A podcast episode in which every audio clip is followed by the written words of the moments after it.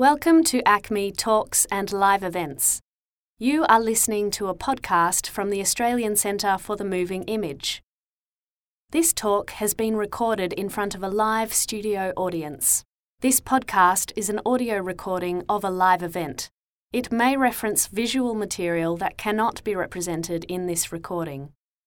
It may also contain strong language and adult themes, which may not be suitable for younger audiences and the opinions expressed in this podcast do not necessarily reflect those of ACMI. Hi everyone, my name's Rob Graham. I am a producer here at ACMI. I'd like to welcome you to Studio One this evening and acknowledge we are gathered on traditional land of the Wurundjeri people and pay my respect to the elders of the Kulin Nation, both past and present. So, for those of you who aren't aware of the program, Talking TV is ACMI's ongoing series of events exploring the small screen. As part of the program, we have previously looked at everything from Game of the Thrones and Scandinavian crime dramas to Veronica Mars and Broad City. Tonight, though, we take a fascinating look at the first season of True Detective and discuss what could be in store for season two. We've brought together our own amazing group of media detectives for tonight's talk, and leading them will be this evening's host, writer, broadcaster, and critic Jess McGuire.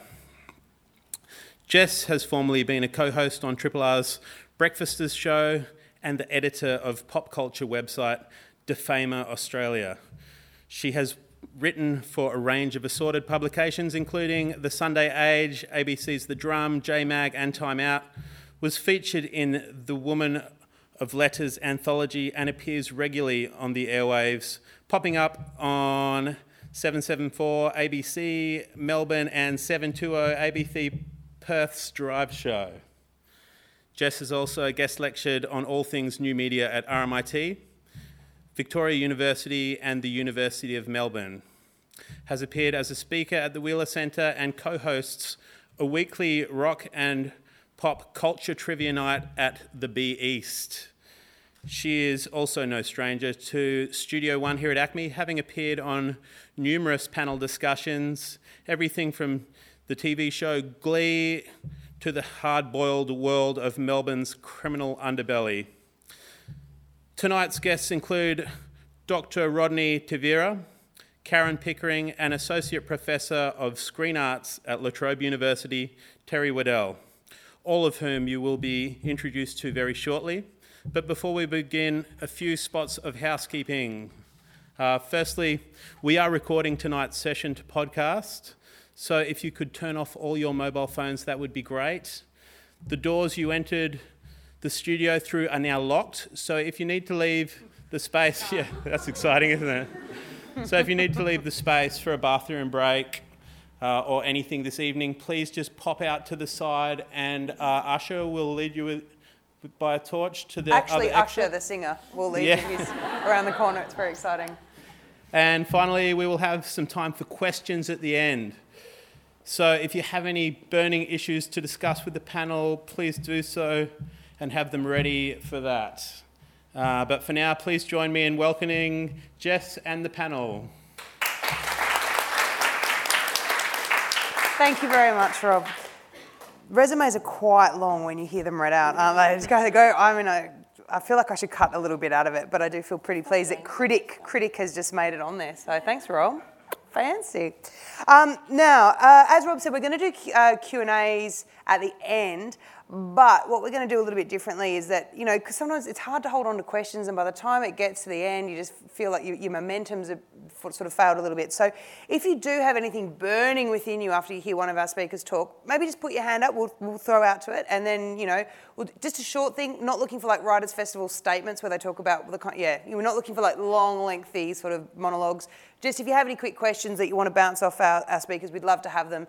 Um, shoot them then. Otherwise, you're welcome to hold on to the end when we do like a big general Q and A. Now, for two months last year, the first two months of last year, the Zeitgeist was obsessed with a show called True Detective, which is pretty much why you're all here. I'm assuming everyone in this room has watched True Detective. Is that accurate? Has anyone not watched True Detective? No, there's no one, right? There's no, unless someone just got dragged by the rock. You, have you really alert. not? How did they get? How did? Yeah, it's too late now. You can't watch it on the day. It's, a, it's an eight-hour series. Well, anyway, well, for, let me tell you a little bit about it. You're going to get really ruined for you tonight. now, for, for eight episodes, we were obsessed. What was with Woody Harrelson's accent? Is this peak McConaissance? What the hell is this show even about? And I love a TV show that even four or five episodes in, a lot of people are still like, I'm not quite sure what's happening. I love it. Um, so, look, doesn't matter. A year on, and it's actually a month to the day before the second series is about to make its debut on HBO. But we're going to go back to Carcosa. We're going to go back with our three guests this evening Karen Pickering, Rodney Taveira, and Dr. Terry Waddell. Please make them welcome again. Strap yourself in, I've got another bio. I just figure if you achieve these things, you deserve to have them read out loud. That's what I think. Karen Pickering is going to be talking to us about stuff. I'm going to leave that to you to explain. About stuff. Karen is a creator and the host of Cherchez la Femme, a monthly talk show of popular culture and current affairs from an unapologetically feminist angle. She's also the director of the Girls on Film Festival, or GOF, as you can call it now that he's dead, the actual Gough.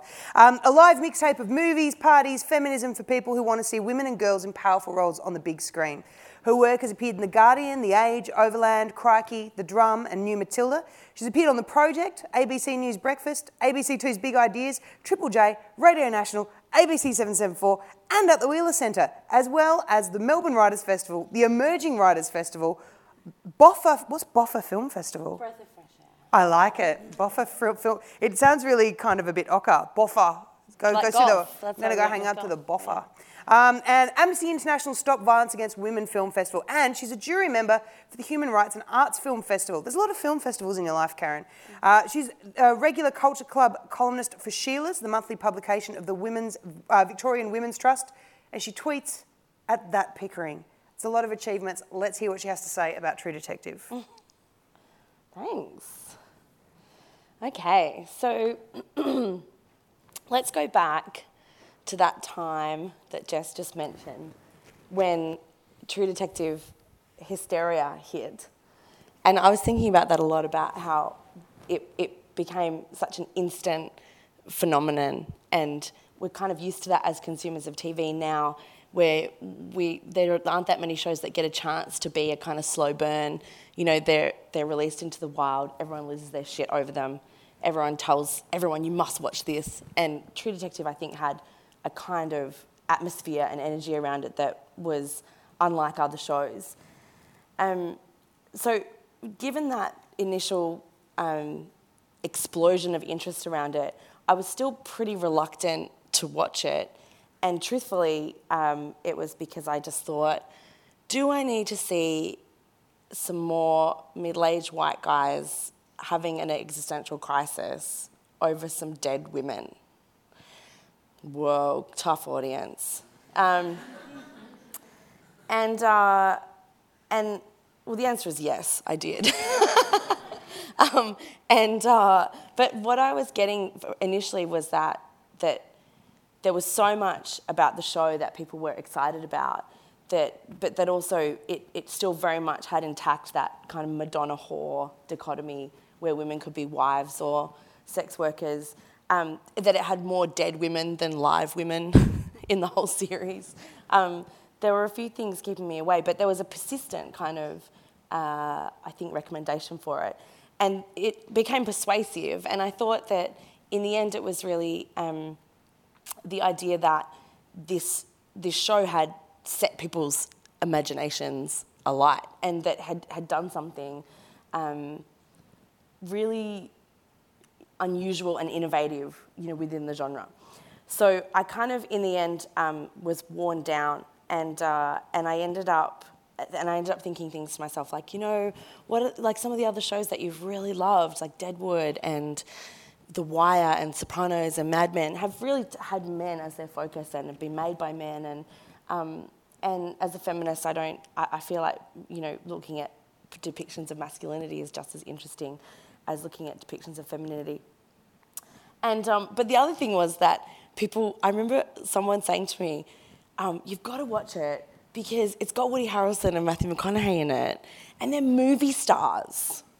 I remember that, and I was like, yeah, they are. they're, they're movie stars. Um, and I, but, but this, funnily enough, this is like the McConaughey and Harrelson that I love. Um, they've really spent most of their careers being quite celebrated for being these kind of lovable buffoons. Um, and I really dig that about them. You can smell the I know, right? Like, seriously, there's no way they're not extremely high in that picture. Um, so, for people who don't know, this is from the movie Surfer Dude, uh, Surfer, comma Dude, um, which if you haven't seen, I recommend just because it's such a stinker. Um, and I love movies that are just so bad, they're good. Um, and they also teamed up for Ed TV and um, less memorably, less memorably than Ed TV, the Newton Boys.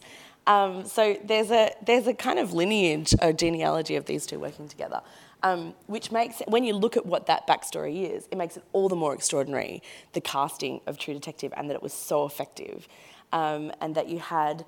Um, the, you know, I, I wanted to show you this picture to give you a bit of perspective on the McConaissance and just how far he's come. And also to remind you that Woody Harrelson really, you know, his first job was playing a bartender called Woody on Cheers. Um, and that we were talking earlier about when, when was Woody Harrelson ever a sex symbol? And I argued there was a small window in which he was unarguably a sex symbol when he was supposedly married to Demi Moore and Robert Redford stole her from him in Indecent Proposal. Um, and maybe white men can't jump. But again, to put in perspective, that these are now these are now these guys who are taken so seriously, and yet not very long ago they were um, they were doing this. Um, so, but really, that drew me in, and I thought, actually, you're welcome, P.S. for that picture. Um, I actually thought I've always thought that they looked quite alike, and um, that there was always a kind of uh, nice energy between them and that they played off each other really well. And so that was really what drew me in to True Detective and wanting to see how that stunt casting in a way would work. And I did a little bit of research for tonight and found out that actually um, McConaughey was cast as Marty originally. And that seems astonishing now. Um, but that McConaughey wanted the role of Rust so desperately that he lobbied really, really hard um, to the writer Nic Pizzolatto, and he wrote like you know, five page briefs about the character and kind of did all this research into existential philosophy and so on to sort of prove that he could play Rust. Um, and, uh, and there's a great quote uh, he, he, in, that I found in Variety magazine where he was asked, Why did you want the character of Ross so much? And he said, I wanted to get in that dude's head. And I love a character who monologues. And I was like, well, you got a character who monologues.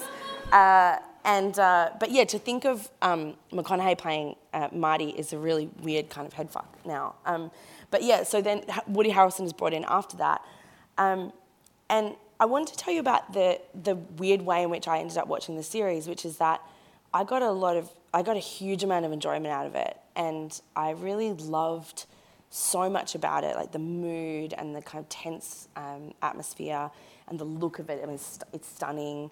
There's no doubt that it's extremely well crafted. Um, and it's good at this point to remind um, everyone that, you know, just because you love things doesn't mean you can't criticize them. and um, the gender politics of this show are like pretty execrable. But uh, that said, I actually found a really satisfying feminist reading of it. And it's one of those things where sometimes the producers of of or, the, the artists or the auteurs um, that produce cultural um, items don't know how you're going to receive them. And they can't really control that, and that's a really beautiful thing about it. So, whether they meant to or not, I actually really enjoyed this series as a complete condemnation of toxic masculinity. um, that I ended up seeing Marty and Rust almost as a kind of dual character they're like two sides of one coin, and that they are these two quite complete expressions of toxic masculinity um, in a way that that, like I said, I found really enjoyable. And so to take you through it, I just thought I'd, I'd say, I'd start with the, a few questions. So the first one is where do we find them? So when we find Marty and Rust, um, well, of course, we find them in two places at once, two different timelines. But um, initially, we find Marty happy. He's fine. He's happy. He's, he's the all American man. He's got a wife and children and a great house. He's got a great job that he's really good at. Um, and he epitomizes a lot of the, uh, I think, aspirations of masculinity, certainly, certainly in American culture. Um, but uh, you get the sense that things are going to go downhill rapidly, and they do. Um, but when we find Rust, he's already quite broken. He's a kind of a, another expression of, of masculinity, of toxic masculinity, I think, because he's kind of he's kind of emotionless. You know, he's someone who has been hollowed out. He's lost his wife. He's lost his child. He's lost the things that made him um, more of a man. And so Marty is kind of all affect, all emotion. He's all gut. He really strides through the world thinking, um, how do I feel? And I feel like this, and I propound that this is correct. And he views himself as highly moral when in fact we find out quite quickly that he's the opposite. Um, whereas Rust kind of is almost dragged through the world reluctantly. And I think that that's another trope of masculinity as well, that Rust is the kind of broken man, he's the nihilist he, he ends up becoming um, the, the solitary figure who, who, whose only friends are, you know, the people he tends bar for. Um, and so the next question is where do we follow them? Where do we go with these characters? Um, I, I think that generally speaking, both of them actually end up going down a path that, uh, going down paths that are parallel and they end up going down quite violent, destructive paths.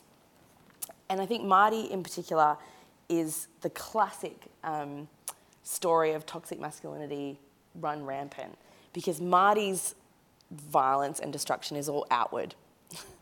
And you notice throughout the series that the times that Marty really loses his shit is when his masculinity is threatened when some sense of himself as a man is being questioned, his, his, his wife is interested in someone else, his daughter is screwing um, two guys in a car, um, he's got to carry tampons home from the bar. Oh, Marty.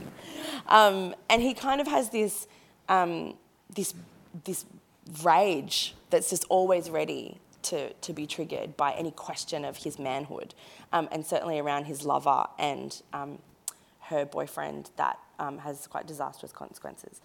So, but Rust is no less destructive and violent. This is the thing that I found really interesting is that, but all of Rust's violence is visited on himself. It goes inward, which is another kind of, I think, cost of what we expect men um, to do is to be really estranged from their emotional life and to not have the luxury of human emotions like um, sadness or um, fear or love. And Russ kind of becomes this shell. Um, I also thought, I, it didn't occur to me throughout watching the series, but it did occur to me in the research for this that the names are Marty Hart and Rust Cohle. Like he's got a lump of coal as a heart, or like he's rusty. Like it's so it's so literal and so obvious. But um, when you're watching it, it feels a bit more subtle. Um, but that the, they, they have these um, parallel paths, and those paths are really intertwined throughout the whole series. There's, um, if you don't know, there's a lot of slash fiction written about Marty and Rust. Um, there's a lot of people who really, really need to see them sleep together. Um, so you are going to talk about the male gaze. Yeah. um, and um, I recommend reading some of it. Like some of it's fantastic, but it's um, but it is still always this kind of uh, this this idea of them being you know mirroring each other and them being um, these two men stuck in this impossible situation in a kind of brokeback mountainy way. But they have um, they have these um, they have these uh, these women between them in a way. Um, and certainly the, the wife becomes like the, the actual archetype of the woman who comes um, between two men. So um, the next the question I was going to ask was, where do we leave them? Where are we? Where do we leave them? So we follow them um, in a pretty rapid, well, downward spiral. And then when we leave them, um, we find that they're both pretty broken, pretty hollowed out, and their lives have not benefited in any way from this upholding of uh, masculine ideals. But they kind of, I think, probably to the joy of people who wrote a lot of that slash fiction, they are they're reconciled. They come back together in this really powerful way, I think, um, that I found really satisfying and really enjoyable. I know a lot of people really hated the finale for its resolution of the actual crime, but I found it really emotionally resonant. Um, so just, I don't want to, um, I don't want to go too far into it, but I wanted to just quickly touch on how women operate in the series by, by contrast um, to this romantic, in the kind of Byronic sense, this romantic relationship between uh, Rust and Marty being the major feature. I think p- probably more important even than any crimes that are committed. Um, how do women operate in this story? Well, they they operate as vehicles to understand things about the male characters. That's actually like most shows. it's not. Uh, at least this show. This show has so much to recommend it that I found it a little bit odd that um, after seeing the massive feminist backlash against this show and then watching it, I find it a little bit odd how much the criticisms criticisms of it could really be aimed at most shows on TV. Um, women are usually kind of there to represent something about the men, and they operate as symbols and ciphers a lot. Um, certainly, the the the missing girls um, are these kind of phantoms that haunt the show, and yet the women who are actually there and present don't really fare any better than the women who are invisible. So I think it's um, yeah, it's Russ that says at some point, we were talking about some of the iconic lines of the series, but Russ says at some point these women and girls are going missing and nobody notices and nobody cares, which felt really meta to me in terms of the show and in terms of the culture of TV and the culture of um, and, you know, American popular culture. Um, but Rust almost has a kind of heroism around it because he won't he won't let it go. Again, another masculine trope: his protectiveness, his kind of um, need to save these women. So, uh, yeah, ha- that's how women operated in the first season of True Detective. Um, I was going to mention that I was extremely excited to hear that they've signed Rachel McAdams for season two um, to be one of the main characters. Um, and so that, I think, that makes me feel as though women certainly are going to have a different uh, presence in season two. Um, and I'm really hopeful about that. But um, I don't know what, what for Woody and Marty, um, what I'm hoping is that they are able to get back to their roots and um, maybe maybe star in the remake of Full House, um, judge, judging by this picture. But but maybe that, um, yeah, that that they'll make more more movies together that will kind of, you know, um, produce more images like this. But yeah, um, I, am looking forward to, to, to, to, season two and to seeing um, the role of women and the role of men and the way that men and women interact be a little bit more complex and a little bit more full than what we saw in season one. That clearly that picture is just completely gratuitous. I just so do you forgive think, me? from your research that you've been doing on this mm. topic, did you get any sense that Nic Pizzolatto, is Pizzolatto, mm-hmm. say that? Yeah. Um, that he was taking on board some of the, that criticism or at least the feedback from feminists about the way that women were interpreted in the show? Or do you think that the, the presence of women and the way that they did it was actually kind of an intentional way of telling the story of, of Rust and Marty? I don't think that it was necessarily intentional. but I do think that there's a re- there's a pretty strong reading of it that the show is depicting what actually happens to women. Yeah. And that certainly in this in this um now this we're talking about really serious stuff and I've got this picture there. Hang on, Go maybe I'll put it back. go backwards. Yeah, that's better. um, that they um, that it would be impossible to make a show like this without being aware of the gender politics of it. Um, you would think, but also that it's. I don't think it's that the producers necessarily were trying to make a huge statement, but they were trying to make something that was realistic. Um, it has that kind of horror fantasy, uh, augment, like augmented reality a- as well. But many parts of it are totally truthful and totally have, have a kind of emotional truth to them. Um, with regard to women and what it would be like to be a woman living in this place at this time. So I don't know. I mean, I think certainly there was definitely a lot of um, defensiveness and reaction on the part of the showrunners um, when people said this is a this is a show that is really sexist. Um, and when Rachel McAdams was announced as part of season two, it was kind of wheeled out as um, proof Yeah. that the show. She's not playing a murder victim though, right? She's actually playing a I don't think character she that dies in the first episode. Yeah, Um, great. She's not on a slab. Um, that would cost a lot to get Rachel McAdams to come in and just be on a slab. But um, but they did. Uh, for people who don't know, True Detective has been signed as a like an anthology series. So every se- season will be its own discrete, separate story, um, and that that part of that was having only eight episodes in the first season as well. That it would be these sort of small, perfectly formed stories that would take as different, um, take take totally different um, perspectives. And the se- season two is set in California, so it's um it's not for people who loved the the southern gothic aspect. That you just have to rewatch season one Um, over and over. or watch True Blood. Yeah. No, no one needs to watch True Blood. It's okay. We wouldn't do oh, that the to you. first few seasons. Yeah, but then you shut then you shut it down. Um, Terry, Rodney, are there any comments that you felt or Well, it was interesting when this was put to Pizzolatto, and I was reading that he was saying that the women were viewed through the eyes of Martin Rust, and that was one of the ways that he justified um, the objectification of all of them, let's face it. And if you look at the opening sequence as well, every single woman in that is objectified. And I can follow that to a certain degree, but I, I'll talk about something else that, might. Yeah, and they're also in the opening credits. They're also um, they're also disembodied. They're just parts of women. There's like an there's like some feet and then like an ass They're literally and like a stomach. They're literally just like chopped up Yeah. and and and in and hypersexualized. Yeah.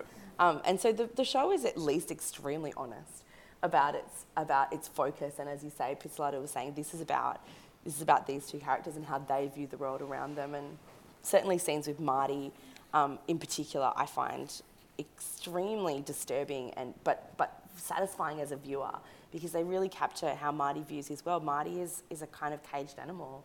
He's so unconscious. Yeah. isn't? He's like a walking unconscious. Yeah. He doesn't think about anything. He's And wound then up like a get top. Rust who thinks about everything. He's all consciousness. Yeah. such fun at a party that Ross? And not much fun when he's not at a party. It's Thursday. I hope you're all drinking. It's your day off. That was that was what I just remembered from the show today. I was like, that's right. It's Thursday. On Thursday. Anyway. Um, does anyone here have anything that they'd like to say before we get to Rodney? Or if you do, but you want to hold on to it, keep it in your back pocket. You're welcome to do that too. I shouldn't answer for you. Did you want to say anything? Okay, no, great. That's exactly what I wanted you to say. Uh, Everything I said was completely correct. uh, that's exactly what you should draw from that silence, Karen. They couldn't agree more. Um, or the uh, no. Um, okay, well let's let's go over to Rodney now. So Rodney Taveira is a lecturer in American Studies in the United States Studies Centre at the University of Sydney. He holds a PhD in English from the University of Sydney, and he was previously a lecturer in English at the University of New South Wales. So you're legit when it comes to English, Pretty is what legit. we're getting yeah, from I can speak speak- English Yeah, pretty good. Very good. Now, Rodney researches American literature, film, television, and culture, and he's published on contemporary American fiction, literary responses to 9 11, and the interrelation of cinema, photography, painting, and literature. And he's currently working on a book manuscript provisionally titled The Cinematic Face of American Literature. Now, I think that what, what is going to make Rodney really exciting for me, and hopefully for the rest of you as well, is that if you've been watching this show and part of that buzz that we all got about True Detective was there are so many nods and literary references in this television series that I believe that like um, what, what was his name? Uh, Robert Robert Chambers, The King in Yellow, Yep. went up the Amazon It did. List of which everyone read it and went, I still don't get Exactly, it. Exactly, yeah. still don't get what Yeah. this show's about. Yeah. So here's hoping that you, with all that wisdom and all those years doing English at various degree, at various universities, Yeah. give us some answers, Rodney. I'll do the literary sleuthing. I appreciate that. This. So I, I've called this uh, True Detectives Go West in Hollywood South. There's a few things going on there, west, south, obviously. Uh, I want to argue that it's a, a kind of Western, ultimately, that combines a European Gothic literary tradition that you were talking about earlier with an American Western tradition. And the South is kind of a perfect place for these two things to intersect. And there is the King in Yellow. Let's just look at that scary shit for a little bit before I mangle my uh, epigram, which comes from uh, Robert W. Chambers. So excuse my French. Ne par le feu, les folies Dieu plus longtemps que le nôtre, voilà toute la différence. So begins the repair of reputations, the first story in Robert W. Chambers' The King in Yellow. There's, there it is. The book was first published in 1895. In the wake of the popularity of True Detective, uh, as Jess said, it shot up the Amazon bestseller list as fans of HBO's acclaimed television series consulted it to solve the mystery of a serial killer or killers or cadre of killers uh, operating Louisiana. So, rewatching the show as, as I've done uh, in the last week, it's actually kind of hilarious to hear the way the King in Yellow is peppered across the narrative. So, the first time say, he said something about a king, and the next time the, the, the king's yellow. and then it sort of kind of builds, and then Carcosa, and then like, people look at each other and say, How do you know? Did you read the book too? It's kind of what the characters are doing at each other in the show. So, what does a stylish contemporary police procedural, starring, as we all know, Matthew McConaughey, Michelle Monaghan, and Woody Harrelson, have to do with the 120 year old collection of horror stories and popular romances? As I mentioned, many tried to discover the connection by buying the book before the series had ended in an attempt to solve the mystery. They would have been perplexed by the popular romances that make up half the collection. I've read them all. They involve subjects like Parisian painters leaving their loves with but a kissed rose. That one's called uh, Rue Barré, if you're interested. And they also find love under bombardment by the Prussian army. That's called The Street of the First Shell. And that's our boy Robert W. Chambers looking. Everyone looks creepy now in the context of this show. Every image of someone just looks kind of scary, and you don't want to be alone in a room with this man by the look of him.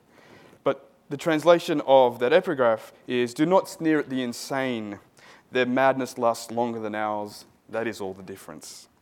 So, True Detective fans were right to look for clues in the first four stories of the collection.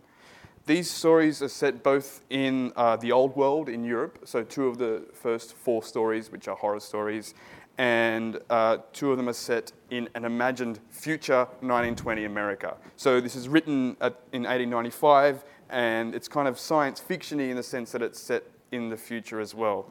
And they all refer to the King in Yellow. That's what t- ties them together.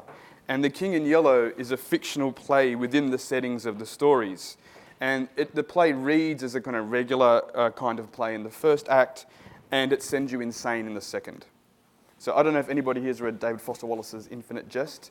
There's this thing called The Entertainment in that, which is a film that if anybody watches it, they just go catatonic and they end up dying because they're so entertained that they can't look away from it. And it's going to be used as a terrorist weapon in that really long novel. Anyway, I, a bit of a uh, digression there. That's the English stuff coming out.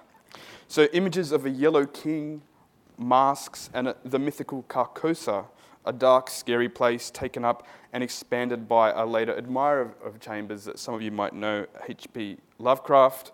He really authentically looks Yeah. scary. That's a mugshot, right? He's a bad dude He- as well. Look at his lips. Yeah, he's. He's hot and low. He was super racist. Yeah. Did you know that? No? yeah, yeah. He was like. He wasn't big on Jews or Yeah, blacks no. or really just anyone that wasn't no. white. Oh. Yeah. What about black women or Jewish women? Wow. They're sounds like you could double down from. Yeah. So uh, these images, the Yellow King, the masks, uh, and the Carcosa these dot the cases of uh, true detectives murdered women and children. So I think that's something maybe interesting to talk about. That it's always talked about the women, but it's actually lots of children that are, are murdered in this. Both uh, boys and girls uh, are sort of objects of the violence, and I wonder how that inflects um, the feminist reading o- of, of the show. So these bodies are left in meaningfully postured repose, and the heads, at least in the first case that we see, uh, her head is adorned with a crown of antlers. So uh, Lovecraft uses Carcosa in some of his work. So there's this thing called the Cthulhu universe that uh, Lovecraft came up with. It's a kind of Cthulhu. I could hear you say that for days. Cthulhu. Cthulhu. Yeah, it's spelled C T H U L U. So it's a really made up word. yeah. and uh, he, he just kind of steals Carcosa and puts it in a planet in outer space. So one might argue that the King in Yellow merely provides a kind of ready-made mythos or you know repertoire of images for uh, writer Nic Pizzolatto and director Cary Fukunaga, and a bunch of freaky images from which the series can draw. Uh, this is a quote: "Maybe when True Detective ends, I'll catch the connection, but as of now, this book didn't do a darn thing for me, True Detective or not." So said Silver Cloud, who is a reviewer on Amazon. A reviewer. Yep.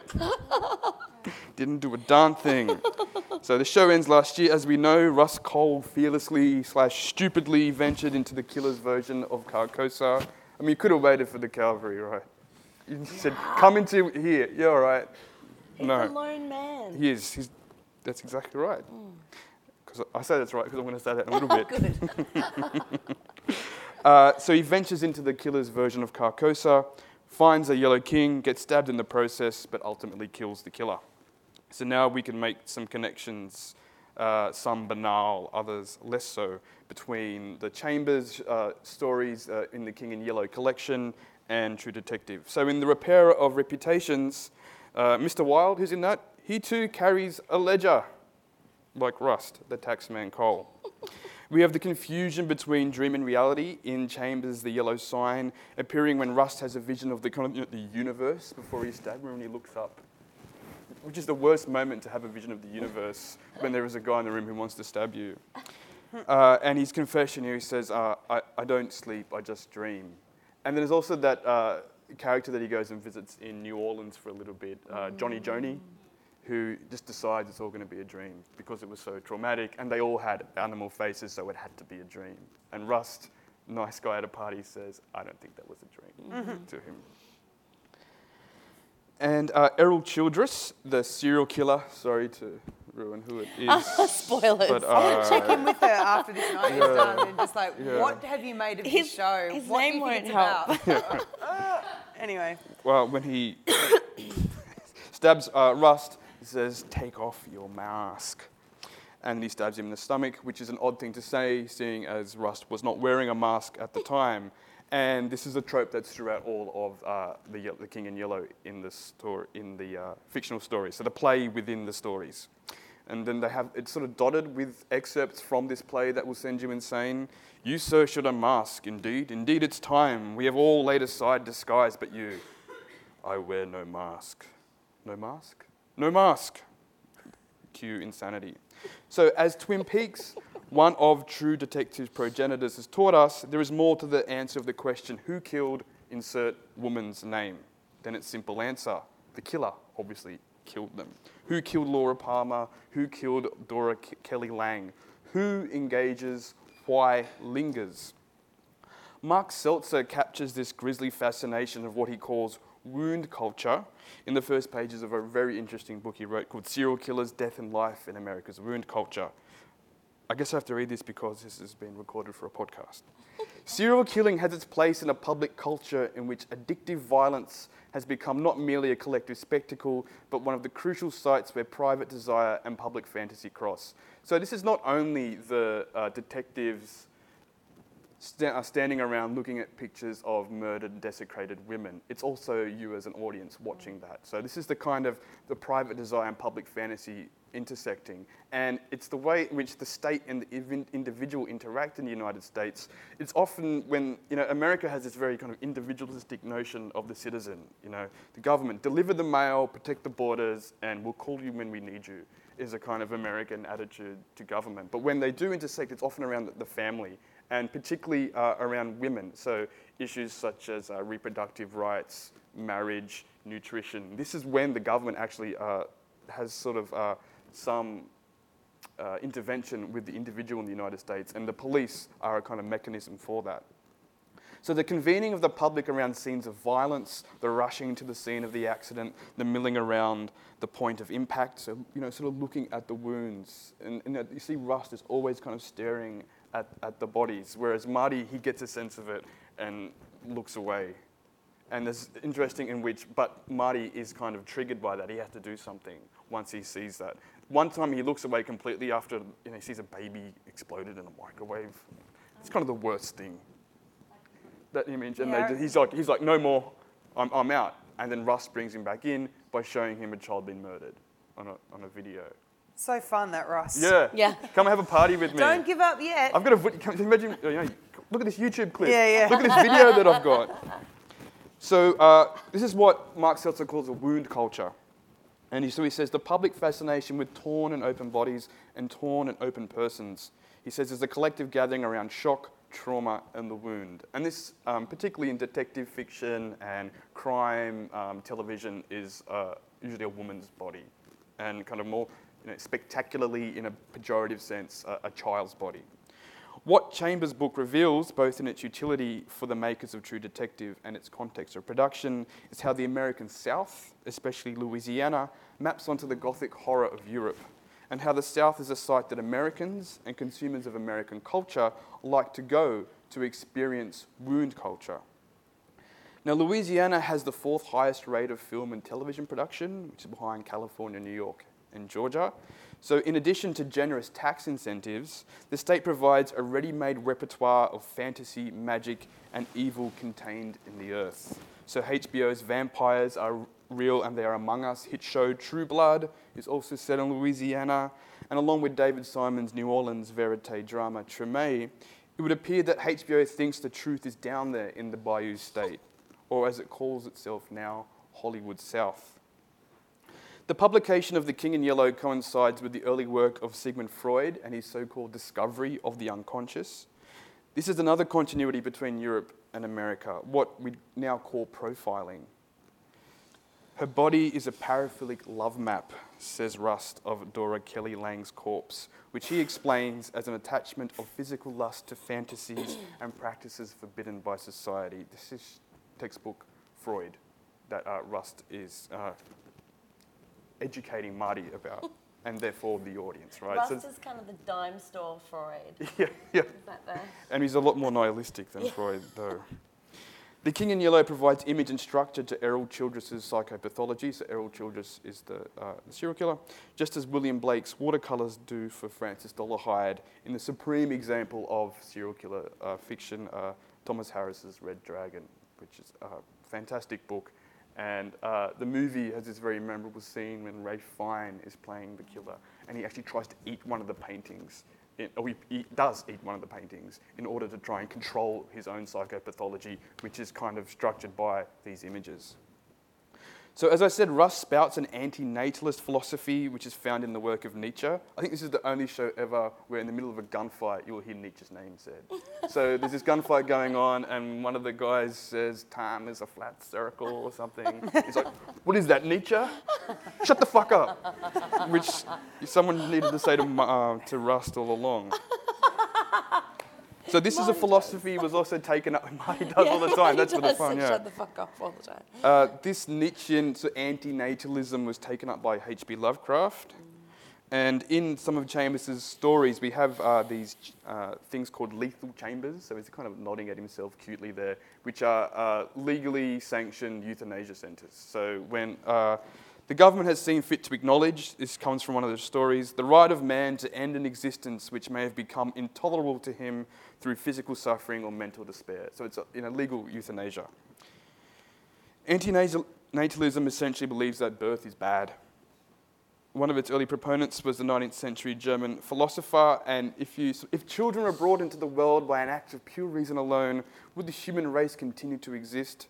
Would not a man rather have so much sympathy with the coming generation as to spare it the burden of existence, or at any rate not take it upon himself to impose that burden upon it in cold blood?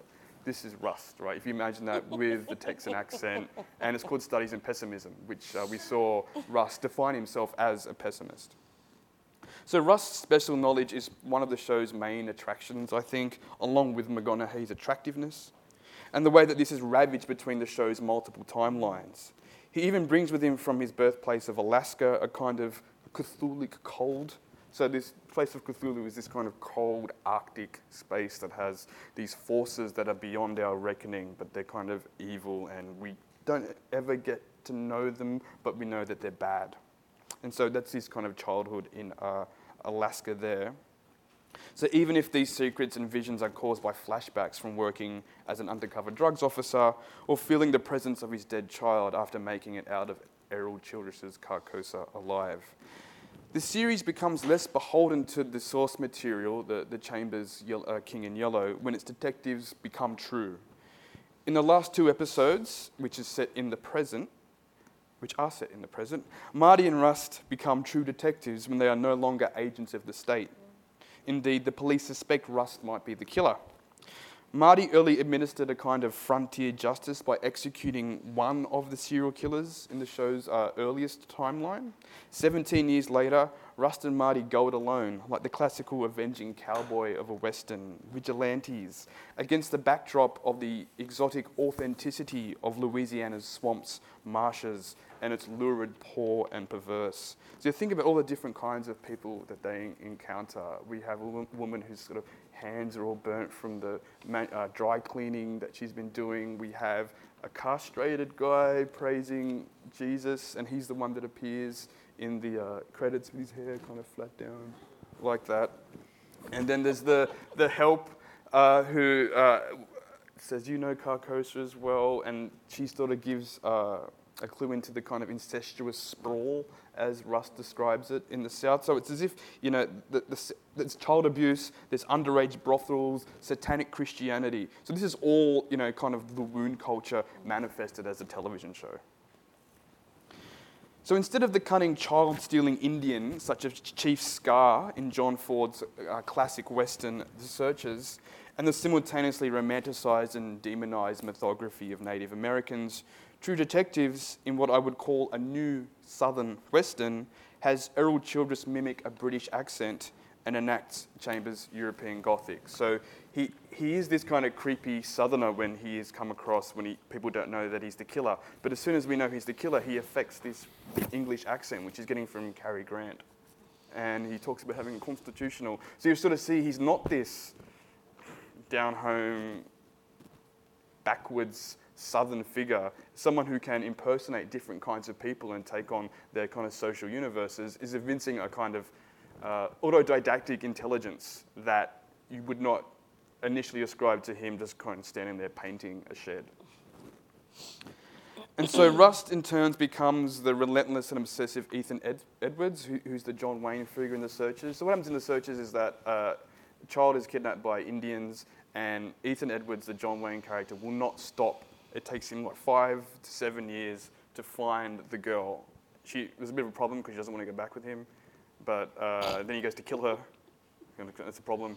But then there's a fight, and he kills Scar, which I want to say is sort of a version of the spaghetti monster.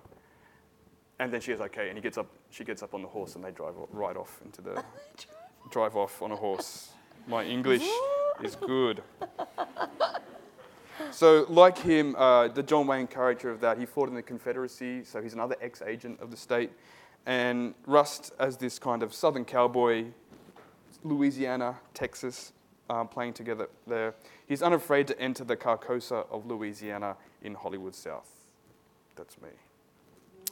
Thank you very much, Rodney. Now, is, are there any kind of your, with your knowledge of, of, I guess, American literature and stuff like that and pop culture, any kind of unintentional parallels that you can draw with other things, as in things that Nic Pizzolatto might not have intended, but you can kind of go, oh, I recognise that theme in, in certainly these other texts. Well, this notion of, of a Southern Gothic, he, he is from this area that he's, he's writing about, like Iraq. And he had a, and he had a really like rough childhood. Yeah, he won't go back. Christian upbringing as yeah, well. Yeah, violence was an everyday part of his life. Mm. So he's got this kind of uh, authentic experience of what is framed as authentic. So there's something about going to the South, you are sort of going into America's unconscious. Mm. And that un- the unconscious is a really scary space. Why do you think it is America's unconscious? Uh, be- one, because it has America's great stain of slavery mm-hmm. playing out mm-hmm. there.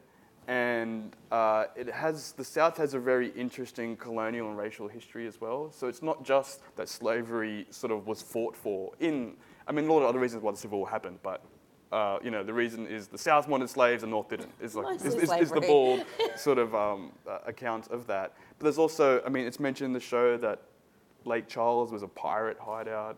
There's this voodoo stuff that's playing in there. So if you think about the South as kind of the North Caribbean, mm. I think would be an interesting way to think about how uh, America gets these other kinds of influences. And the notion of, a, of the Gothic, I mean, you talked about Marty and Rust being two sides of the same coin. The double and the mm. doppelganger is this kind of figure that's coming through through all, all Gothic fiction, which has to do with you know Frankenstein's monster is a kind of doppelganger of a human, and that's what makes it scary.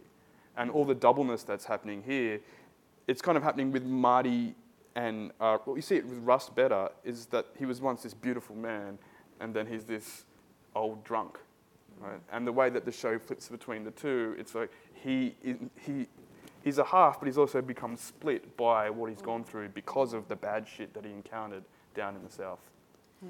And it's kind of also like about the other as well. Yeah. I was thinking that, that it's interesting that the um, Pizzolatto is from that place because it, it's a show that is really infused with trauma, and it hmm. really mm. has um, it really has a, an authenticity about it. But it also is a show that is pretty um, that fetishizes you know um, dysfunction is a show that kind of really makes a lot of you know narrative hay out of people's dis, you know dysfunction and misfortune, yeah. and it's really hard on poverty. It's really hard yeah. on race. It's really hard. So it's as a, a class and a race and a gender analysis, it doesn't come up looking great. No, it's almost kind of pornographic in yeah. its gaze on really these lurid. back water characters. Yeah. So everyone they encounter, they sort of go there and something bad's going to happen. Everyone's like, you know, physically deformed or just deliverance vibes. Yeah, yeah. that's what it you're kind of waiting to hear in the background a lot of the time. And that's why I think America. That's why I think America kind of does fetishize the South as the repository of the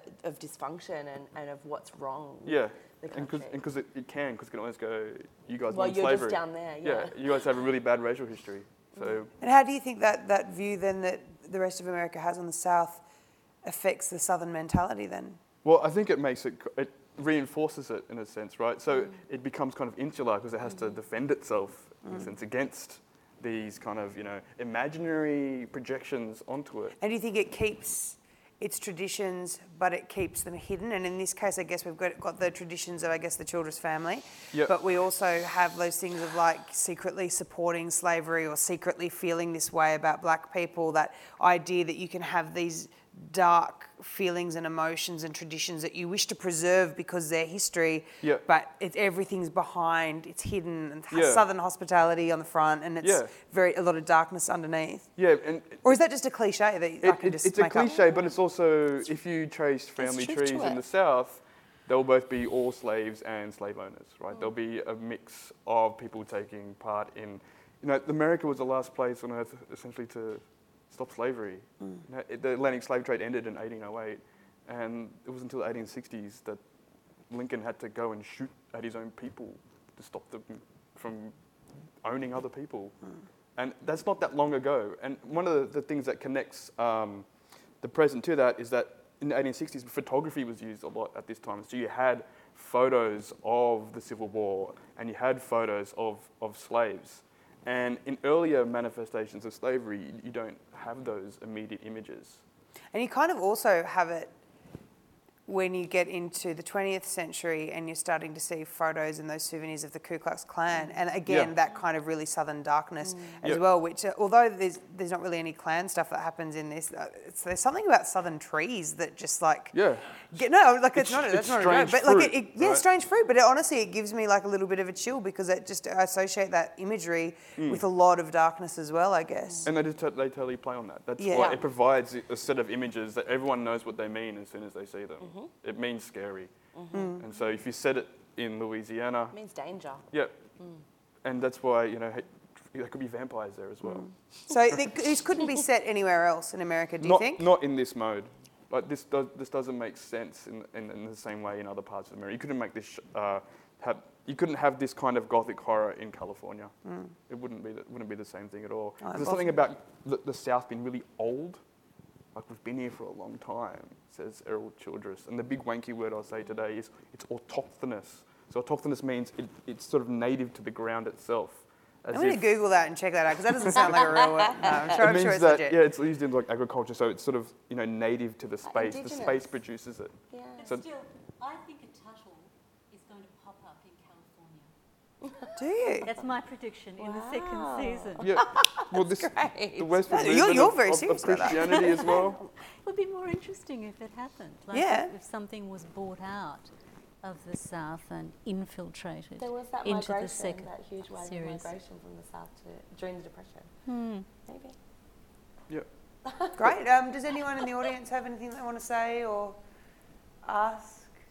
You're so well behaved. I love that. oh, oh, oh, you had to be a hero, didn't you? No, you're absolutely welcome to ask. Um, for the podcast, because I don't think we have the mics ready. If it's short, oh, you do. Get the mic up there. I was going to have to repeat it, but get the mic up there so the people at home can listen. Just at the back row. I can tell she's feeling mic pressure now, but don't. Anyone can have a mic. Hi. Uh, my question is when you were saying that you don't think that there's anywhere else in the US that this this type of um, this type of narrative could take place. Um, my question to you is, what about Alaska? It has the same sort of history, and it has that Yeah. same sort of really, you know, in the in that frigid cold and that same otherness. The, the, the thing that wouldn't be there is the sensuality of the South. It's just too cold. It's frigid up there. Mm. Whereas the South, people look their clothes off all the time. You know, when Errol Childress walks out, he's, he, he's bare chested. And there's something about the relations of bodies to each other that mm, Yeah. I just don't think the same thing would happen in Alaska. But yeah, I think they, you could, do- could do a gothic. Northern Element to- Gothic yeah. instead of Southern Gothic. Yeah. Because you have Yeah. fortitude and you get that feeling of separateness and cold. And Yeah. I think the idea that the, the bodies are coming together and merging and decaying and living on top of one another and being part of the land is something that, well, it, they tried to do it, I think, in fortitude, but for me it didn't quite work. Mm. And that the rest of the country feels contempt for you. You know, the rest of the country feels as though you're separate and backward, and as though you have this set of traditions that is not quite American. And I mean, Hawaii battles with that as well. Yeah. There are different parts of America that are kind of um, excised culturally. But America is fascinating, isn't Yeah, it? Because each state is just so different. You could almost be in a different country. Yeah, Yeah. you kind of are, Yeah. really. And they like to think of themselves as different countries, particularly Texas. Yeah. Yes, yeah. yeah. Uh, anyone else have a question? Great, don't be afraid. I'm only making fun when I sort of say don't do it. I actually really want them. Hi. Hi. This one. Oh, yes. Um, you mentioned that it couldn't be set anywhere else, Yeah. but um, What have I said? no, no. I just want your opinion on whether you think there will still be literary comparisons abled for um, next season set in LA, and Yeah. do you think it's possible for them to continue that? Yeah, uh, it gets draw on the uh, California Mm. tradition of, of literature. What, what And era would that be from? Like, you talk, I, I, I keep sort of envisioning like 30s, 40s kind of. For of. California Yeah. literature? Yeah, I mean, you have the early boosterism, which is getting people to try and come to California early on, and that's a kind of lot of hucksterism going on there and a lot of lies. And I think the Vince Vaughn Snake character oil. is meant to be an entrepreneur criminal type. So, I mean, total conjecture here. But, you know, just making stuff up in order to get someone to believe something so they give you money. is kind of what they used to do to get people to come out to California initially. I mean, Steinbeck, you know, the grapes of wrath, mm-hmm. they'll pass out all these leaflets. Everything's just come, get out of Oklahoma, come to California, you can pick heaps of oranges. And it turns out to be not the case. Everything's idyllic here. Yeah, Yeah, everything's better everything's here. In, in, in that kind of westward, the idea of the westward movement in the United States is a really important one. So the South has been there forever, but the West is new. What kind of what kind of um, books or literature? I'm assuming you just want to get straight onto Amazon and start buying, so we can be all all au fait with with the, with those kind of tropes. But Uh, well, it dep- I mean, it's, I don't think it's actually set in Los Angeles. The next one, it's specifically not Yeah, Los it's, Angeles. it's California, but not LA. So you- they've actually they've already spoken about how it needs to be kind of weird California. Yeah. The parts of California that have been very little narrativized and very little. Seen. yeah, and that stuff. This is where a Tuttle could pop up because a lot of Christian. I'm, I'm waiting for it. A lot of Christian revivalism is, happens in uh, California. Yeah, you know, um, right. pro- uh, uh, what's the religion where you speak in tongues? Pentecostal. Yeah, that was founded in California. Right. It Maybe- began there in Maybe it'll 1906. be That'd be Scientology. Yeah, there's Scientology, all these kind of religions. Oh. The production would have been shut down by now, and we all have to leave this room now. 'cause I just got word from Scientology we're being sued. Um, all right. Well, look. If you have any other further questions for Rodney, and one great question you might want to stew on is, what if they said it here? Um, which I think we've we've done a little bit, but um, yeah, we'll get to you a little bit later, hopefully again, Rodney and Karen. But our final. Uh, our final guest tonight is Dr. Terrie Waddell. She's an associate professor in screen arts at La Trobe University, and she lectures and researches on the relationship between screen media, literature, gender, popular culture, and psychology. She's authored plenty of things like Wild slash Lives, Trickster, Place, and Liminality on screen. Um, oh, we've got lots of slashes in them. Miss slash takes. Yes. I'm enjoying these. Archetype, Myth and Identity in Screen Fiction, and you co-edited, co-edited Lounge Critic, The Couch Theorist's Companion. Um, and you recently released Eavesdropping, The Psychotherapist in Film and Television. And uh, your chapter, traditional fan- no, sorry, transitional fantasies of masculinity, is going to be released uh, at the end of next month in The Happiness Myth How the Media Sold Us a Fairy Tale. Uh, you're very accomplished, and I believe that you're going to be talking to us, and I'm pretty excited about this as well. I hope I don't get it wrong, but how spirituality and religion Yes. feature in True Detective. And again, if, if like we had lots of literature references peddled throughout this, but also huge arguments that were being had about what exactly True Detective was trying to say about religion. You know, Rust, Rust is a nihilist. Um, There's certainly some very passionate religious people in here.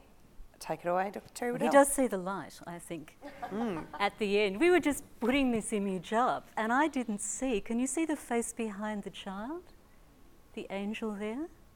When I was putting that clip together, I just didn't see that. It was really quite interesting.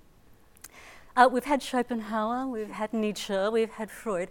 So I'm going to talk a bit about Jung to get into the sort of spirituality of it. And I say that um, conservatively because I think like it's a, a pot of. Did anyone notice how many crosses were in that scene? No. Play it again. I can see through it all. you have to go home and do it now. So, as soon as he asks about Rust meditating to a crucifix above his bed, we start to see the telephone poles, the telegraph poles, in the background, and they flash by on either side, and they are relentless as they're coming outside the car.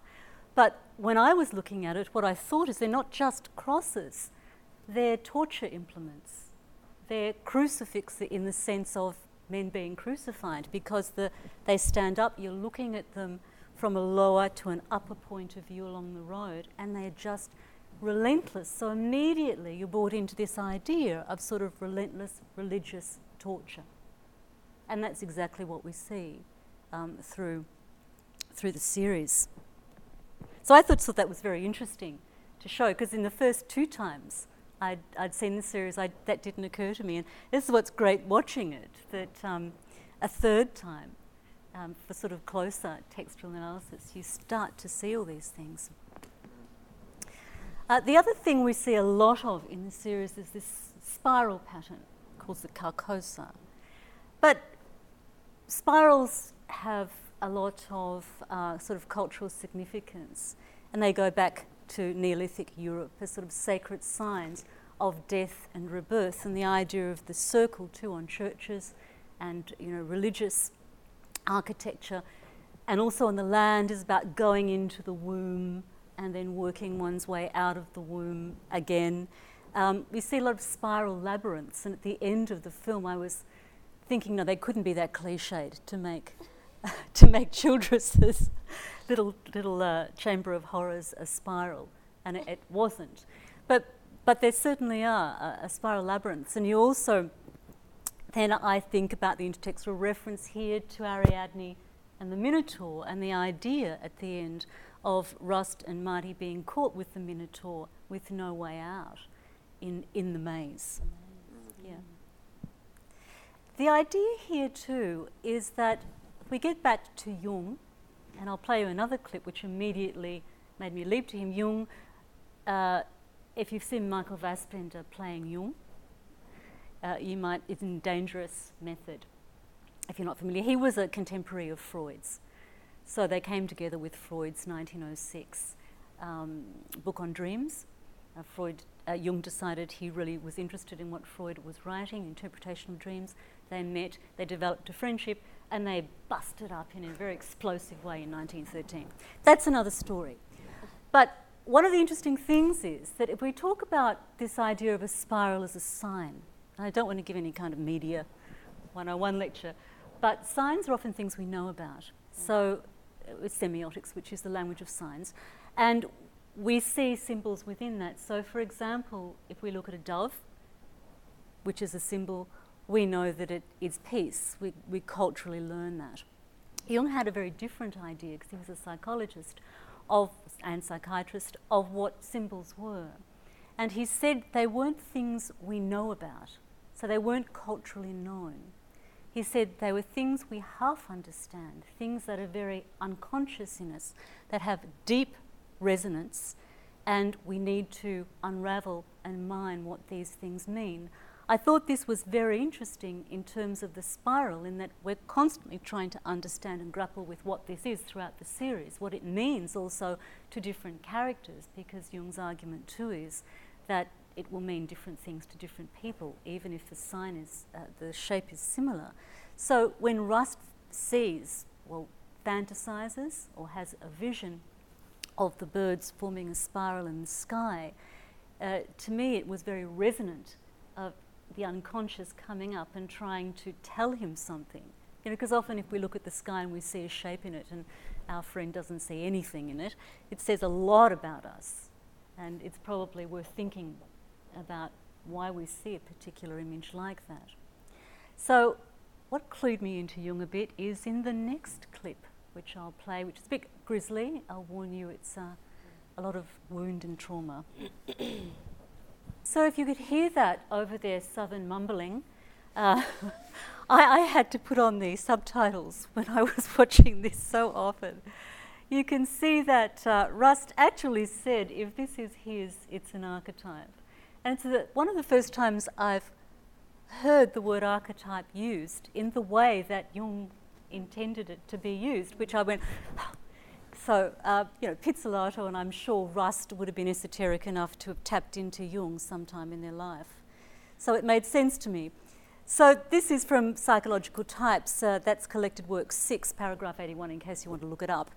And, and Jung says every psychological expression is a symbol if we assume that it states or signifies something more and other than itself, which eludes our present knowledge. So we don't quite know what it is, it's on the surface, it's appearing to us, it's resonant to us, but it's still unconscious, and we have to find this out. So it's archetypal. He, talks about it being archetypal. And spiral is very similar to mandala shapes. You may have seen Tibetan Buddhist mandala shapes in the sand um, mandalas that are created by um, Tibetan monks, and then they're washed away Again, the sand is shifted and, and they're recreated. And it's symbolizing very simply the transitory nature of our material life. Um, and you might think about that in terms of the end of uh, a true detective. So there's an archetypal quality to it. So archetypes aren't quite instincts, and I'll just be really brief here, but they're sort of like psychological patterns that uh, Jung was very optimistic that can help us address things in our life. If something's wrong, can help heal us in the way that uh, instincts help us physically survive. So, this idea of the spiral, in the way it was drawn on the um, scapula of the victims and on the perpetrators as well, signifies this idea of death and renewal. So, it can say something in the, the idea of a cultural sign, but there's still underneath, we don't really quite know what that means. The idea of transcendence plays itself out through this, but we really don't know what that means yet. Um, Marty hasn't got a clue what that means, but Rust is sort of hooking into it. And when you were talking about the doubling of the two detectives, what I see is a doubling of Rust and Childress, the psychopath at the end. So here there's like a swirling vortex that Rust is looking up before he's about to be stabbed, in which he thinks, I should be dead. Uh, and it's very similar to the spiral here. If you want to, uh, I've just got Luke Hockley's book here. Any of anyone who's a cinema or media student, somatic cinema, the relationship between the body and the screen. Luke talks very much, and he's got wonderful um, play on Jung's theory about symbols and how audiences react to what they see on the screen, and and how symbols arise for them, and how they play with the image in that. I, won't go into explaining that, but it's, it's terrific. And I thoroughly recommend it, and it's in the State Library, I believe, if you want to have a look at it. Um, so here's the clip from the beginning the cross, and again, culturally, it can be a number of things, a torture implement, as I said in the beginning. I think in this series we don't quite know what the cross means. We associate it with religion, but it's so potent. It's phallic, it's a torture implement, uh, Jung saw it as an idea of wholeness, a sort of quaternity, the idea of sacrifice, the idea of redemption, the idea of love. So we have these things floating around, and still it's an unknown. So, this is another uh, quote of Jung's where he does talk about the cross. The interpretation of the cross as a symbol of divine love is semiotic, the language of signs. On the other hand, an interpretation of the cross is symbolic, when it puts the cross beyond all conceivable explanations, regarding it as expressing an as yet unknown and incomprehensible fact of a mystical or transcendent psychological nature, which simply finds itself most appropriately represented in the cross. You can chew on that. There, there again, we see Rust with the cross, and it's interesting he's called the little priest by Errol at the end. So there is something quite uh, monastic in a way about, about Rust. Mm. This is the, the same image that Rodney brought up here, and you talked about the Yellow King.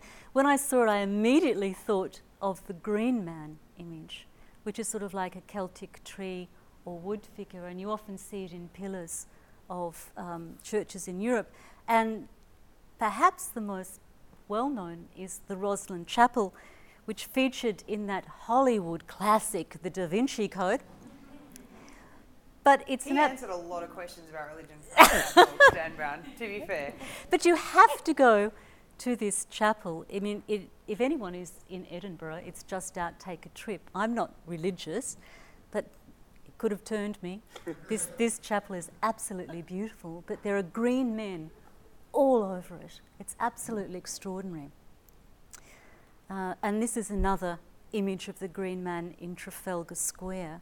And they sort of, uh, they bring in these illusions and, and they don't take them much further. So I really think this was just an allusion to something that they saw, oh, that looks interesting, let's throw that in. So these, the cross and the, the spiral were all sort of unknowable symbols. You know, unconscious that we needed to raise and understand.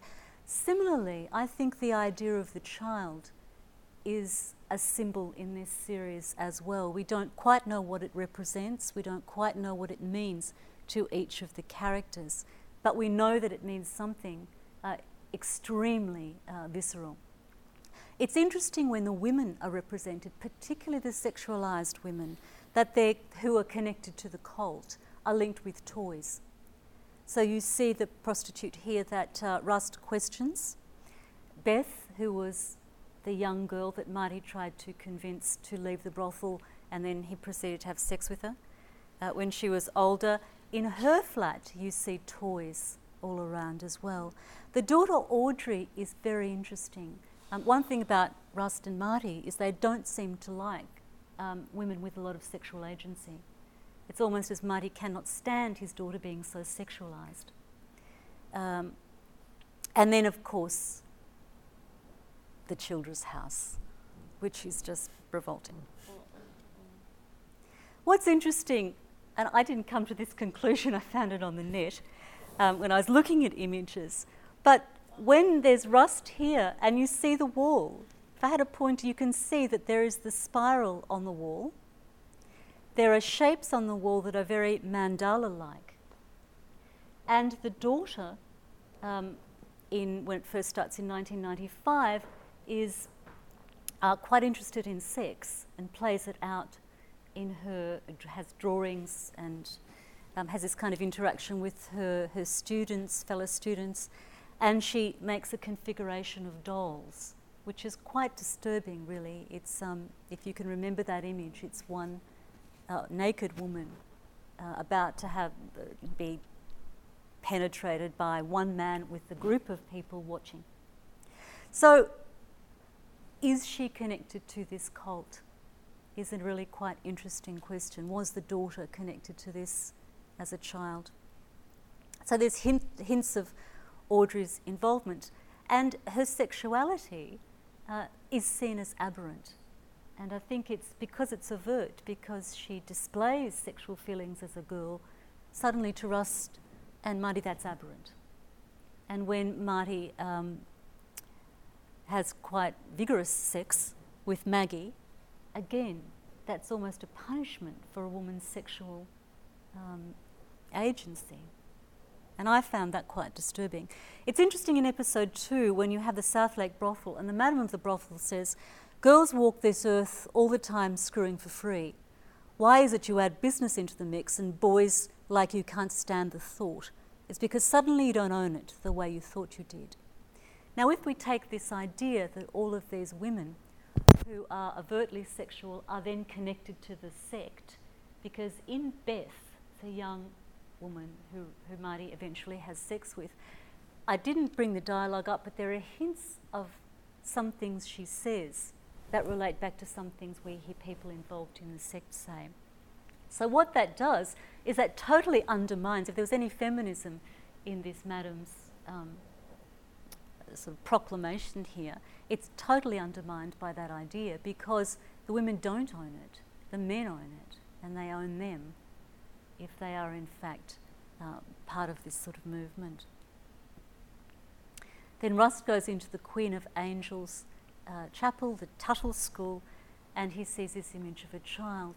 Now, what's interesting to me about this image is that it links up all the previous images that we've been talking about. You get the cross figure in the window, you get the round circle, the mandala kind of image there, you get the child plate on top of it, you get the light going into it, and I mean, that's almost phallic. And so they're all interconnected, and yet we still don't know what all of them mean. But they can mean different things to different characters, which is quite interesting. So that, that's sort of something to muse on. Now, Rust being a real nihilist at the beginning mm. and thinking we're just driven by our physiology and there's nothing spiritual about us at all, ends up being very Christ like. And in the scene where he's in bed, there is, I, I thought I'd have too many clips, so I didn't put that one in the mix, but there is a scene where you see him in his hospital bed and suddenly there's a bit of neon light at the back and, and it's almost like he's, it's Easter, you know, and he's coming up and then the very last sentence is Once there was only dark, but if you ask me, the light's winning. So I did try and get a biblical quote, and there were hundreds to choose from. hundreds and hundreds to choose from. So I just plucked out Matthew 4:16. The people dwelling in darkness have seen a great light, and for those dwelling in the region of shadow and death, on them a light has dawned. So it's almost as if Rust rises quite Christ like and has seen the light and is, is um, a little more enlightened, excuse the pun, than he was at the beginning of the series. That there's hope, you know, we're going to go on, I'm going to, to, to walk into the light now, which is quite interesting. And I've got a clue what it means, really. But this is what I think is fascinating about this that religion is thrown in, um, spirituality is thrown in, and at the end, it's still quite unconscious. We still don't really know what it means, except from Eric Childress, who we know is going to be transcended in some way at the end. I think that's, if we're going to talk about what we think the spiral means, of what the mandala means, what the children mean to him, the children seem to be a vessel for his transcendence. And there's the circle that um, in the universe that Rust sees above him is a kind of transcendent symbol as well. And then you might even say that, that Rust has risen at the end of the film, which is very transcendent. So it plays on all these things, and what we as audience can do is work it out what it means to us individually. So the idea of finding exact meaning in a television show or a film is quite interesting, but what's more interesting is what the individual audience member uh, brings to their screen experience and their life experience on everything they're seeing and associating and intertextually reading into this. And it was very interesting too when you were talking about the crucifix and the South and the Ku Klux Klan that out of Matthew McConaughey in his earlier film, one of the ones where he doesn't rip his shirt off, A, a Time to Kill. So you see that very clearly too. So that's what I have to say. Well, I want to ask you a couple of things about what you mentioned. So, uh, based on a clip, actually, like I'm getting a real link from what you've put together. The clip where that you played, where Rust and Marty are talking in the car, and Marty asks about the cross, and he says he wears it as a meditation thing to think about that moment when Christ's in Gethsemane, Garden of Gethsemane, I think, and and and he thinks about that moment that he decides that he's willing to crucify himself for the others. And if that's the same moment that Rust would have when he decides that he's going to face Childress alone rather than wait mm-hmm. for anyone else, and he deliberately makes that decision to go in there and to then crucify himself. Therefore, this whole post stabbing Christ-like imagery. I mean, yeah. it's it's it's almost clumsy. Mm. It's you know, very I odd. Think. It's it's it's just it surprised me because it was so cliched, and it's it did seem a very very clumsy. Um, Uh, it's like saying good versus evil and, and good will win out. I mean, I think that's directly how, from Tony Abbott's recent speeches. so I'm not saying anything. So, I mean, yes, I do think it's clumsy, but I think that sequence I- in the beginning is really fascinating because you're absolutely right. I think it signifies nearly everything that's to come yeah. later on. He is going to make a sacrifice. Um, and, he, and through it, he is going to find a kind of redemption, mm. I think. And the, la- the thing he says before he thinks he's going to die, or he should die, is his daughter's name, Chloe. Mm. Um, and, and, the other thing that I'm thinking, and, I, and I'm just going to play devil's advocate and ask all three of you. So, one thing that you said, you said um, they bring in these illusions and they don't take them much further. And there's, I guess, one way that you can interpret it and say, like, isn't that, you know, so smart to let you interpret the rest yourself?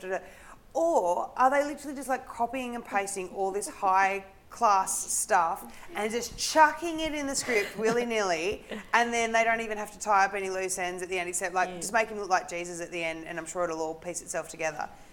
Is that do, do you think they've executed their references, their many references to, to literature and to um, you know psychiatry and all of that stuff? Do you think they've they've actually used them well? Well, I would say what you've just described is lost. I, I, think that was the most blatant use of undergraduate philosophy I've ever seen. You know, I didn't we have a great time, you know, in first year philosophy? Let's just throw it all into the series, and it, it really didn't mean anything. But they pitched that show apparently not actually have they were like, and then there's this mystery, what's on the island, and then and then the network I think thought like, brilliant, I can't wait to find out, and they were like, Hope we can come up with something. I haven't actually watched Lost. That's my interpretation. I feel like we'll ask you about your interpretation of True Detective a little bit later. I um, did a um, whole chapter and I had to sit through all of it.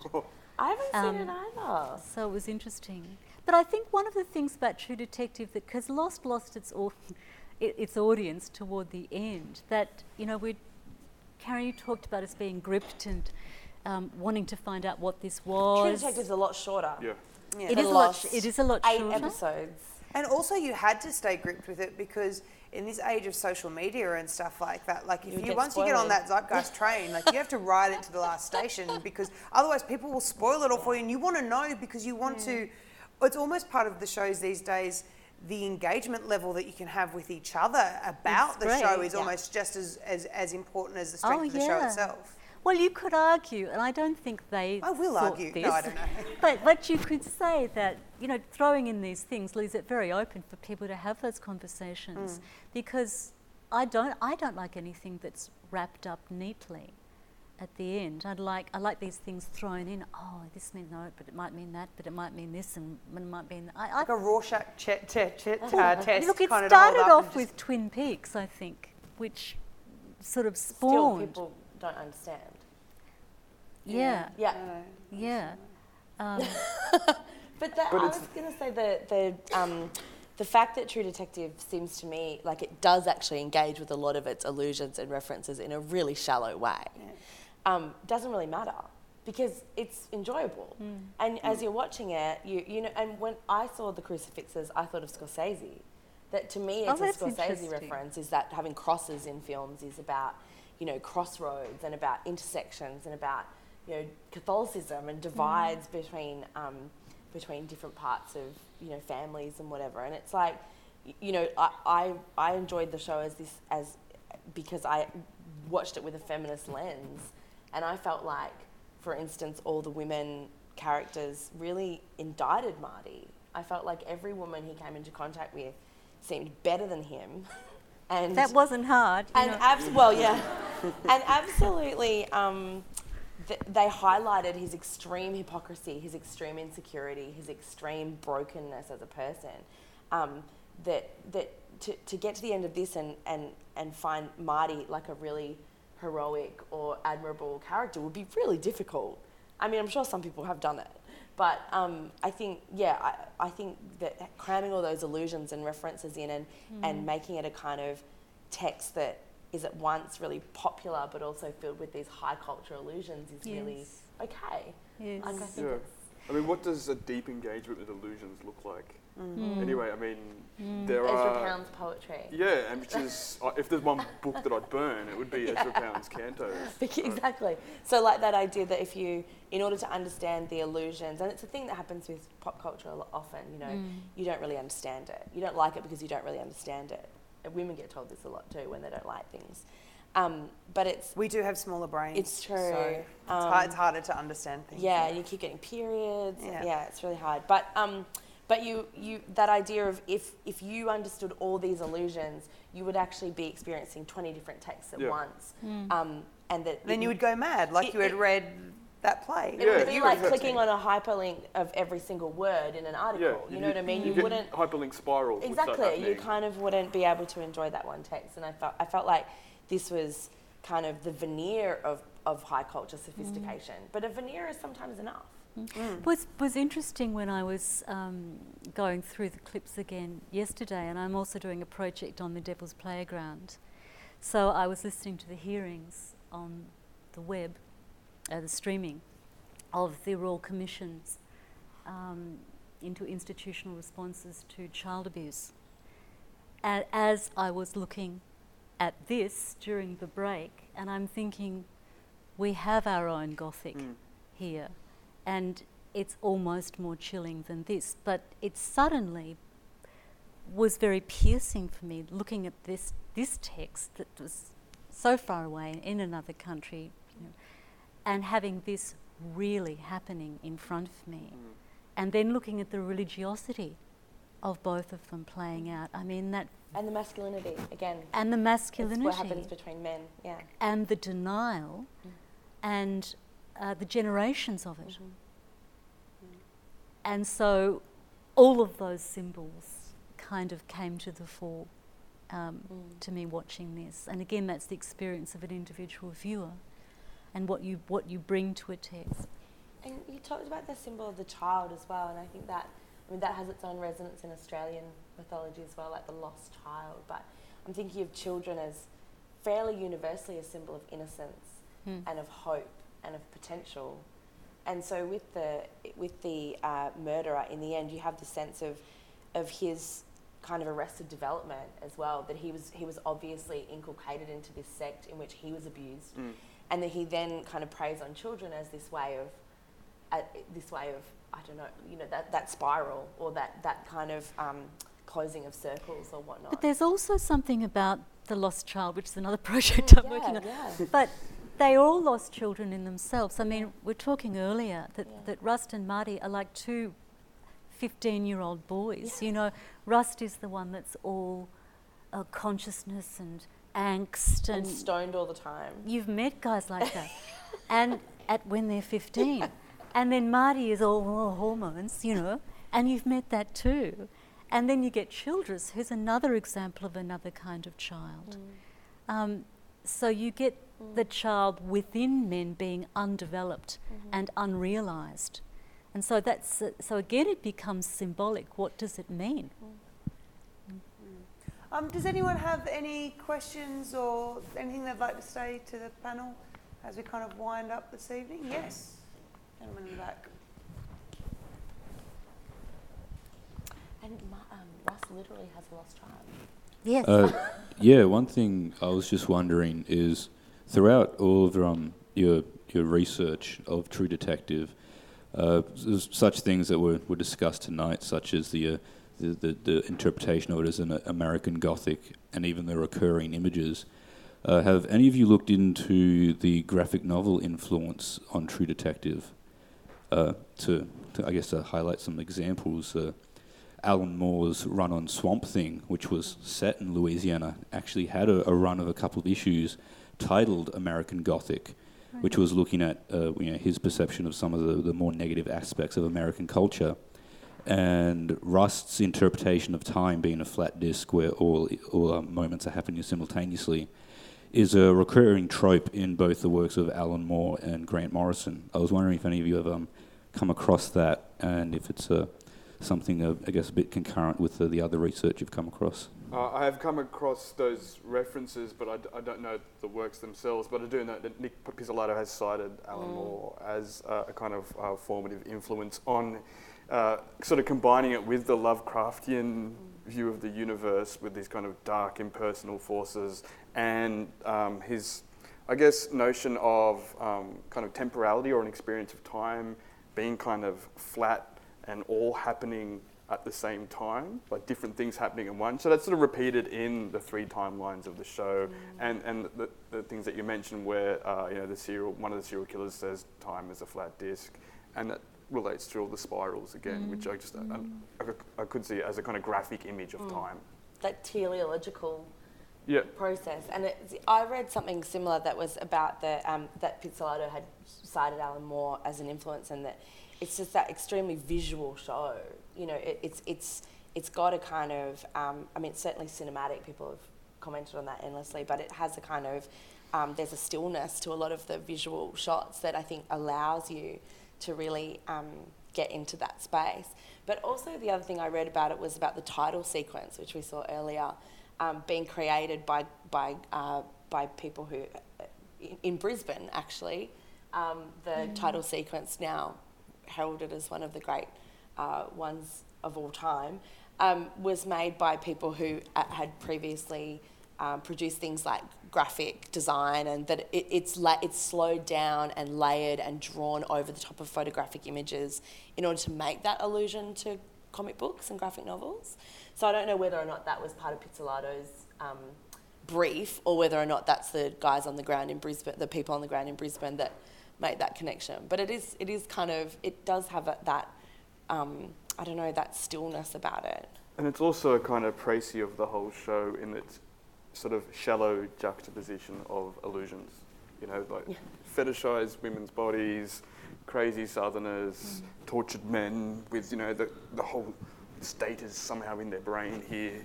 You know, it's, it's, you know, it's, it's the way in which, I mean, you mentioned earlier that all the mm. women are fetishized and mm. sexualized, whereas the men get to have like the state, the fate of the state impressed upon their faces. It's also the land too, Yeah. because I remember the first time I saw the series, it was as if the landscape was a third character, a third lead character. Which in the South, I think, is probably like a, A tradition. a, a tradition in, in cinema and stuff like that as Yeah. well.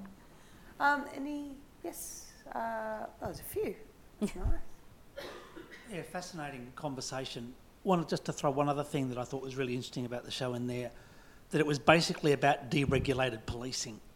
I thought it was fascinating the way that like evidence kept getting lost. Yes. All the successive um, hurricanes they'd had mm. have washed ah, things away. The way that there was all this police incompetence, the, the, the, the, because, and you sort of made these allusions to, and I think Rust says it at one point, they suddenly realise there's all these people being killed out there on the periphery where no one really cares. Mm. There's no cops out there, there's no sort of state apparatus out mm. there. And I mean, that's a sort of interesting, that's a sort of trope that came into US crime fiction in the 80s with Reagan and budget cuts and mm. Reaganomics and all that sort of stuff, which I thought was a really, really fascinating aspect mm. of, of this show and the fact that they actually can only solve the crime when they leave the police. Mm-hmm. So they leave, they step out of those state structures mm. and suddenly they're, they're effective and they're able to solve the crime. And, and, and you know, because they can think outside squares and they can do all these things. I just thought that was fascinating and also about the, you know, that history of Louisiana, and all, all, the, all the natural disasters it's had that have just washed away mm. history, paperwork, mm. everything, you know. You can be at the next. Yeah, a palimpsest. Yeah. Yeah, And that's the kind of Western Yeah, element of it as well. I mean, back to it. the Reagan era, but also early in the 70s and the backlash against civil rights, we have mm. figures like um, Dirty Harry, who has to sort of take the law into his own hands and doesn't. He's, he's still a police officer, but at the end of the first film, he, you know, he throws his badge.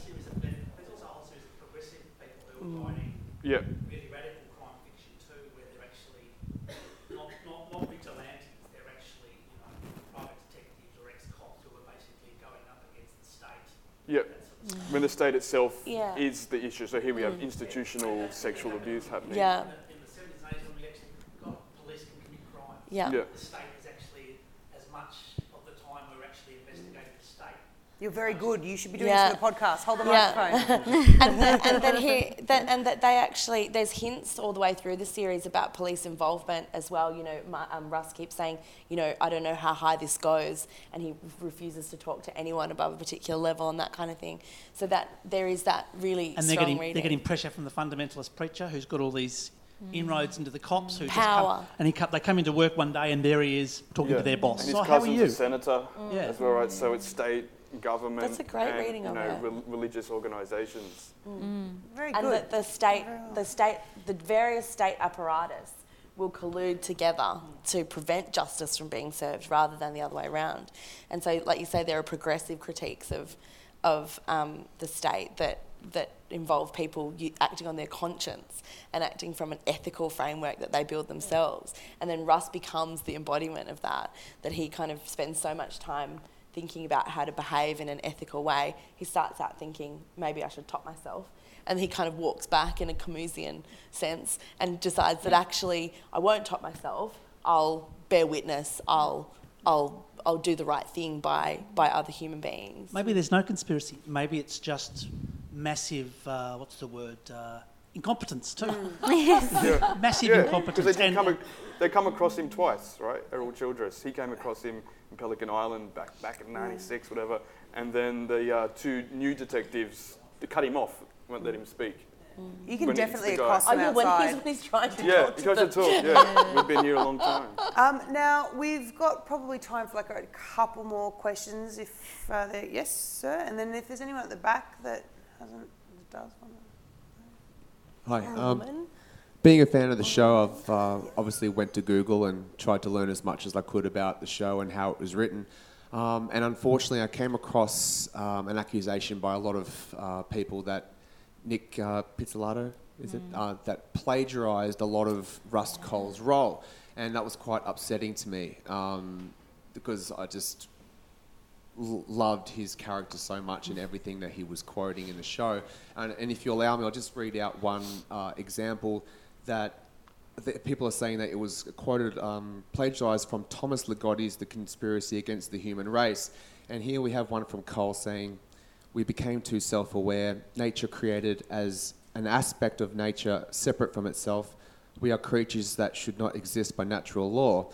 And from the book they said it's come from is we know that nature has veered into the supernatural by fabricating a creature that cannot and should not exist by natural law and yet does. And obviously there's a lot more uh, comparisons, a lot more quotations. So I was wondering, as a panel, if you'd seen this and looked into this, and if you have an opinion about Yeah, this. I, I saw that stuff about the Thomas Ligotti uh, work. Uh, I'm kind of okay with it because they're both plagiarizing anti-natalist ideas, right? These ideas are already there, and if he's getting, if he's sort of, well, I guess, I mean, cutting and pasting is not cool in terms of plagiarism. As an academic, I'm very against plagiarism.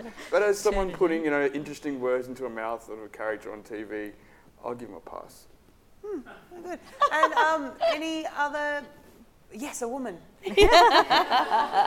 Just because it's good that the ladies, you know, Yeah. yeah, speak up. No, we've got one. We've got one. We found one. Yeah. it's great. Hi, I just wondered if um, you have any thoughts on the role of humour, um, whether or not you think it's uh, to make us more comfortable or less comfortable. More comfortable. because if you don't have that sort of um, banter between Rust and uh, Marty, if you don't have this kind of romance happening between them, and there's this kind of seduction process that Marty's trying to draw Rust out, and he, oh, I actually don't like him, I do like him, and this sort of back and forth that happens between, and they all get together and it's resolved at the end. If you don't have that kind of uh, romantic comedic line in it, it's just horror, right? Just a kind of straight and weirdly kind of boring. Like it, it's kind of a comic relief to resolve the discomfort, maybe. Yeah. I don't know. And also, I, I would say that, like, at some points when Rust is banging on, that, like, as much as as highbrow and interesting maybe as it is, but after a certain point, like, I think maybe Marty says what the viewer kind of mm. is thinking at, at points as well, which is kind of refreshing because you don't want to feel dumb as a viewer, and so as you're kind of going, you don't want to feel that way. You're like, no, I mean, I understand everything that's going on. The world, flat place, right? Yeah, cool. And then, so you need someone like Marty, I think, to make you feel kind of more comfortable as a viewer. I don't mean like in the horror sense, but just kind of in like the, I guess maybe the juggling of intellectual mm. ideas to kind of go, it's cool as well. It's all right to kind of think, shut up a little bit, Yeah, idiot. I think it's interesting that Marty is the character that does this then, because if he's such a kind of childish and toxic individual, to- toxic uh, has a kind of toxic masculinity, then you are kind of been put into that position as well. So maybe it is uncomfortable. God, You do switches. kind of, uh, you do kind of switch in and out of Rust and Marty's perspectives, I think, and I think um, that it then then becomes really important that both McConaughey and Harrelson are comic actors. They have a, they're very good at it, and I, may, I put those pictures up for lols, but you know they because they're just inherently funny. But they they have they've carried these movies before, many many movies where they have to have that kind of timing and that ability to make a situation lighter. And then the genius of this show, I think, is that they can switch in and out of that, and that Marty can be extremely funny and then beat the shit out of someone, and you're like you're extremely confronted by that. Rust is even, I think Rust is very funny in some of the later interview um, sequences where he's getting them to get him more beers and, you know, he's he's it's extremely droll, but Rust is is funny. You know, I mean, they both have a kind of um, yeah levity and and humour that um, that not only gets them get means that they get along with each other and it propels that romance forward. Um, but it but it means that for the viewer, you're not just relentlessly hammered with, you know, dismembered bodies and, you know, deformed faces and children in brothels. You know, it, it, it would be too much. It is quite interesting that a lot of the shows that incorporated humour did very well. So if you look at Twin Peaks, they had that play with humour. If you look at the X Files, the humour in that was fantastic, um, built in with the drama, and it does pulls you in, pulls you out. I think structurally, it's just very clever. Even shows like Deadwood and Yes. Mad Men, Sopranos, they have moments of just abject hilarity. They're so funny, you can't not laugh at Roger, you know, having a heart attack in Mad in Mad Men. Like that's hilarious, you know. But there's these ideas that they that you, you have to have the light with the dark. We toyed with that earlier, and the lightness and the dark, and the funny and the serious, and the good and the bad. It's that kind of it's it's simplistic, but it's how a lot of pop culture operates. Thank you. Well, great. Well, thank you so much for coming this evening, and I'd like you to put your hands together for the panel tonight. Uh, Karen Pickering, Terrie Waddell, and Rodney Taveira. Thank you so much for having us at ACMI. Thanks, Rob. Um, and yeah, keep checking the ACMI website because they do really fun things like this that aren't just about murdery shows. So you might like it. And them. thanks to Jess McGuire. Oh, thank you. Have a good night. You have been listening to an ACMI podcast. For more recordings of talks and live events, go to ACMI Channel and the ACMI website.